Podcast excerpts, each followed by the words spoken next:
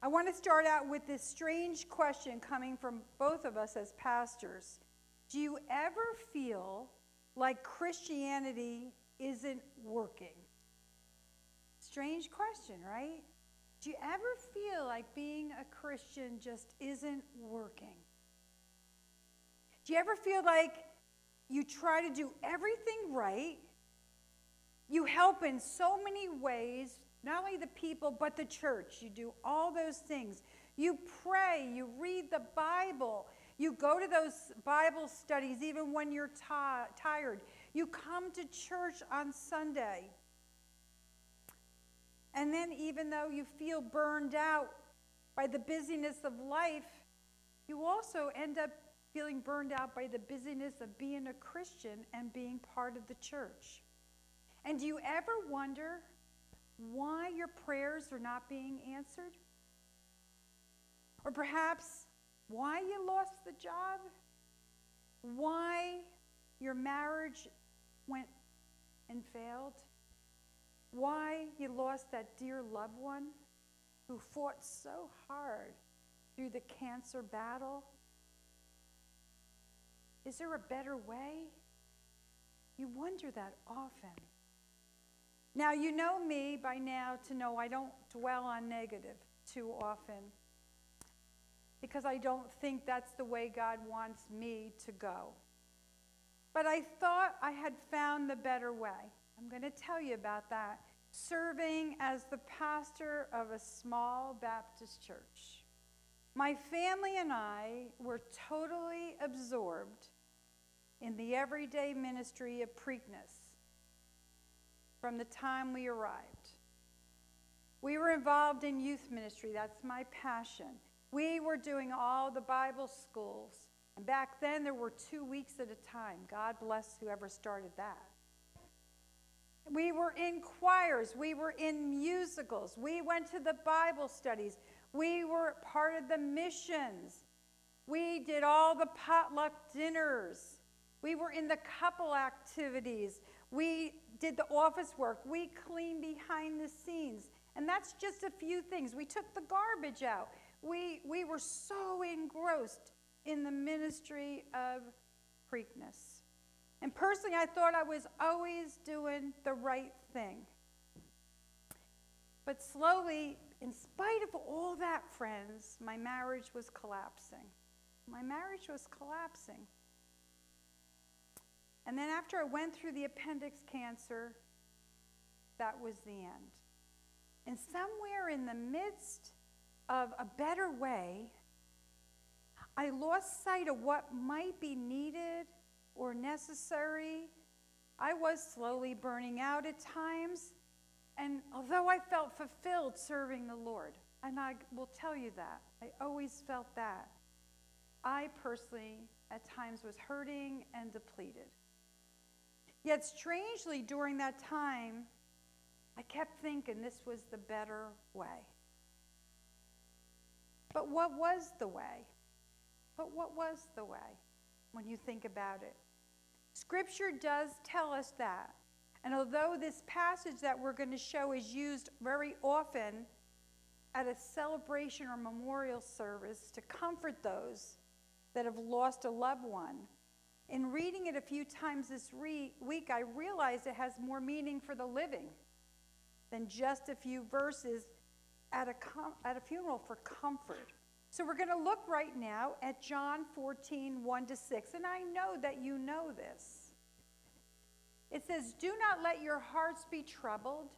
Trust in God, trust also in me. There is more than enough room in my Father's home. If this were not so, would I have told you that I am going to prepare a place for you? When everything is ready, I will come and get you so that you will always be where I am. And you know the way to where I am going. No, we don't know, Lord, Thomas said. We have no idea where you're going, so how can we know the way? And Jesus told them, I am the way the truth and the life. No one can come to the Father except through me. Now, most of you have heard that before. Have you heard that? Raise your hand if you've heard that. Of course you have. And so often, friends, we have been so concerned and tried to the best of our ability to follow those scriptures of the way, the truth, and the life,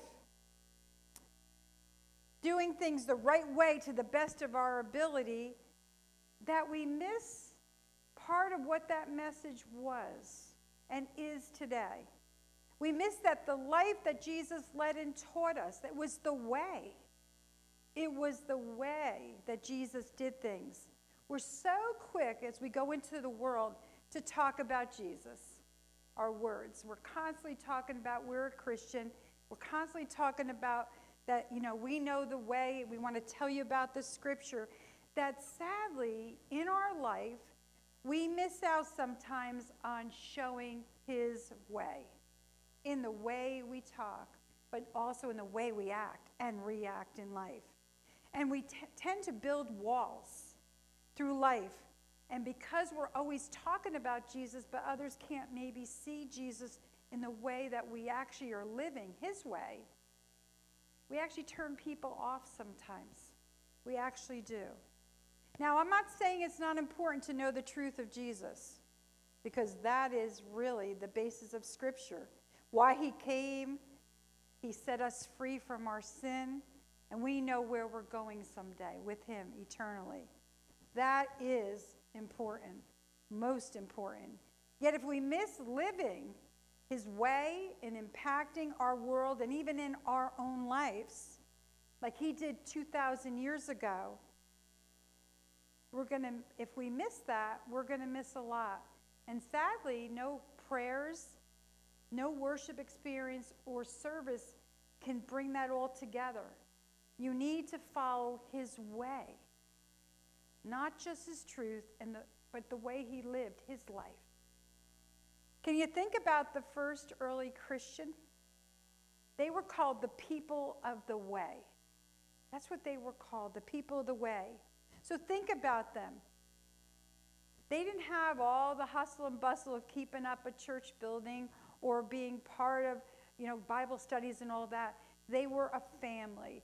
They worked together. They were the small church. They were spirit filled. They were Jesus loving because they were watching just how to live. They were demon crushing. They were self sacrificing. They were called the world changers. And it changed the world even today. Their goal was not just the right theology or their strong morality, but was to live and love like Jesus. To live and love like Jesus. I thought about an example that I remembered of how you could live and love like Jesus. For many years, I attended youth ministry mission trips. We went with group out of Colorado, and I did about 18 of them. And I always had the privilege of attending with maybe 15 or 20 of our youth and adults, sometimes even 40. And we'd go into the East Coast area. We did Canada a couple times too. And we would go into the homes of elderly and disabled, and we would rebuild their homes and do things for them that they couldn't afford to do. We would use our own money to pay for the trip. We would stay in schools. We would eat cafeteria food for a week, which I thought was really being self sacrificing. And we would live on the floor with arrow beds, another area. But we would do that, and we were told by group that the most important thing we could do was to go into these homes of the residents and be the hands and feet of Jesus. Not just always talk about being Jesus, but to go in there and show the way of Jesus. That was what they believed. They still do that today. In fact, they called me this week to see if I was ready for another mission trip. I have not called them back. but I have to tell you that that really made a difference for me. It made me realize that it's not always our words or, oh, we need to have a Bible study. It's the way. Think about it for just a minute.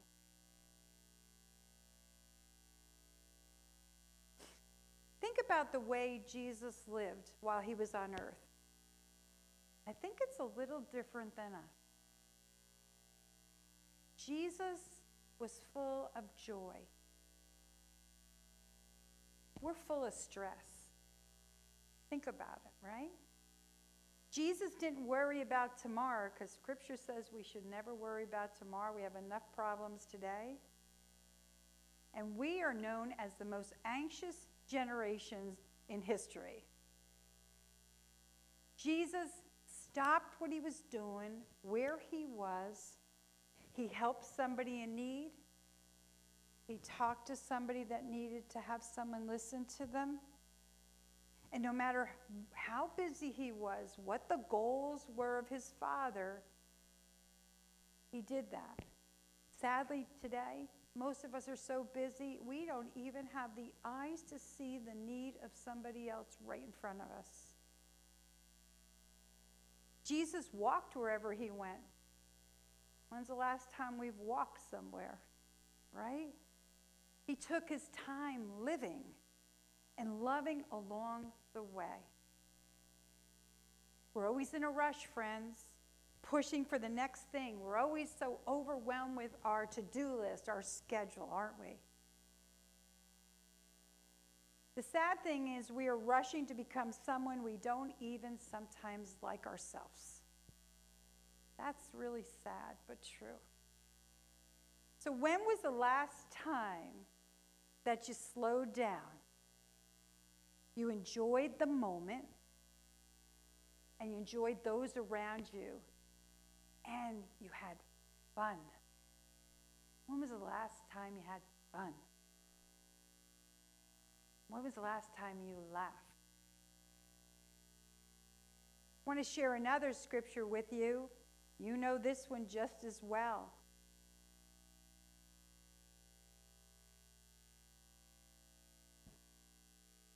Says, no, you don't know this one. Excuse me. Let me go on a little bit before I do that. I, I had, I'm going backwards with my pages. I'm getting confused. That's okay. This series, this series that we're doing is, is not only about each of you and what you could do to find a better way, but it's helped me to already start looking at that. Is it a better way to push, drive harder, achieve, conquer, compare, schedule your life? Is it really? Think about that. I know we have all good intentions. I sure do. And think we are doing the right thing. But sometimes when we're in that mode and we keep being in that mode and we haven't laughed and we haven't smiled, we haven't taken the time to be still. There's destruction because we do that. We have unresolved hurt, insecurities, and we actually can destroy His way by the way we follow. This is an interesting one verse from Proverbs 14 12. But it's great words of wisdom. Listen to these words. There is a path before each person that seems right, but it ends in death. There is a path before each person that seems right, but it ends in death. Sure makes you think, doesn't it? We think we have all the answers, we think we're going the right way. We're so busy that we miss following His way, the better way. Matthew 11, 28, 30 is also right behind this, and I'm confident you have heard this one also. But when we feel like that, we should be reading this verse. Then Jesus said, Come to me, all of you who are weary and carry heavy burdens, and I will give you rest. Take my yoke upon you. Let me teach you, because I am humble and gentle at heart, and you will find rest for your souls. For my yoke is easy to bear, and the burden I give you is light. How many of you heard that verses, those verses before, right? Think about that for a minute.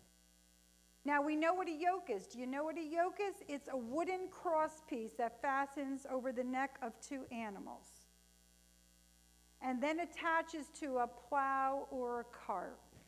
And its purpose is to allow the animals to work together, not go off in their own direction, but to work together. And in that case, they help each other, but they also work to accomplish what needs to be done. And so Jesus invites each of us to a better way, this way, his way, walking life with him yoked together.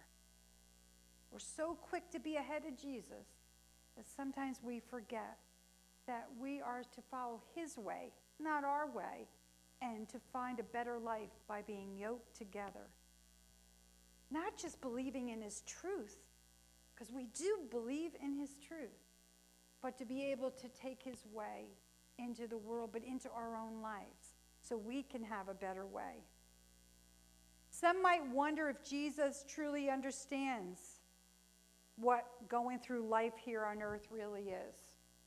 We know he, he went through it a few years himself. But let's face it does he know what I'm going through? Does, was Jesus a single mom with two children and working two jobs? Was he ever up to his neck financially? Did he have a spouse that uses substance?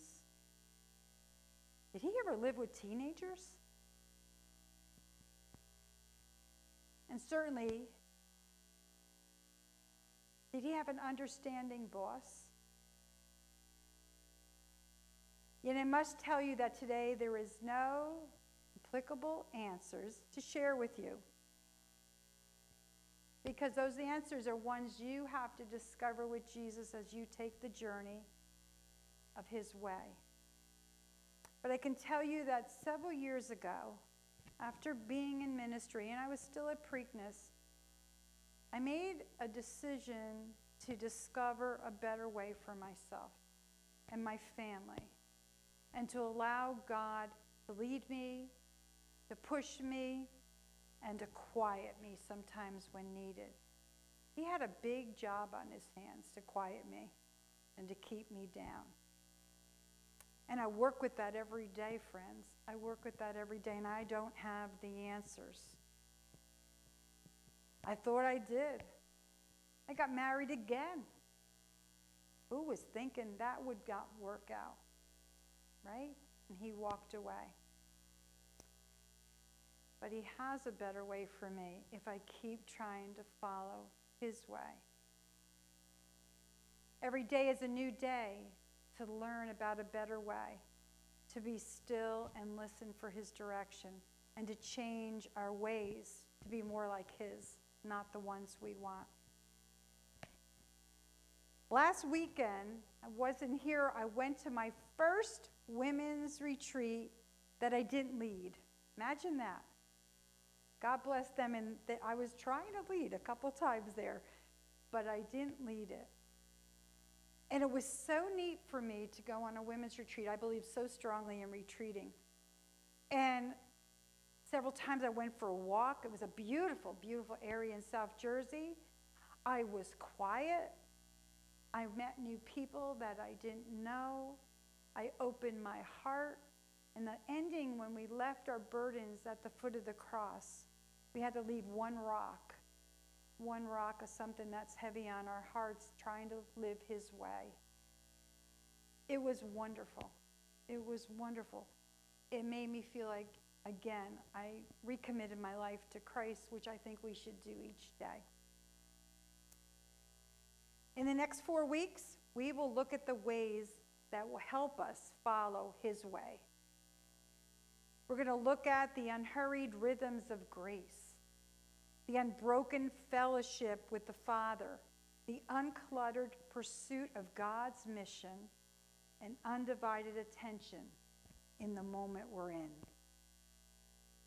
Friends, if you are tired of the grind, tired of stress, tired of being miserable sometimes, tired of being afraid, or angry or anxious, you have too many problems, too much pain, and you're trying to carry all the weight of the world on your shoulders, I guarantee you the Lord has a better way with not only his amazing truth, but the way he lived and he still lives yesterday, today, and tomorrow. It's my prayer that you take this week as we prepare for this series to seek a better way to talk to the shepherd. Be still, seeking his way each day, and be ready next week to find ways, his ways, to a better way. Amen. Let us pray. Father God, we thank you. We thank you that you are the way, the truth, and the life. We thank you for your truth. We thank you that you came and you died for each one of us, for all the mistakes we make. We thank you that you're there with us through the good, the bad, and the ugly.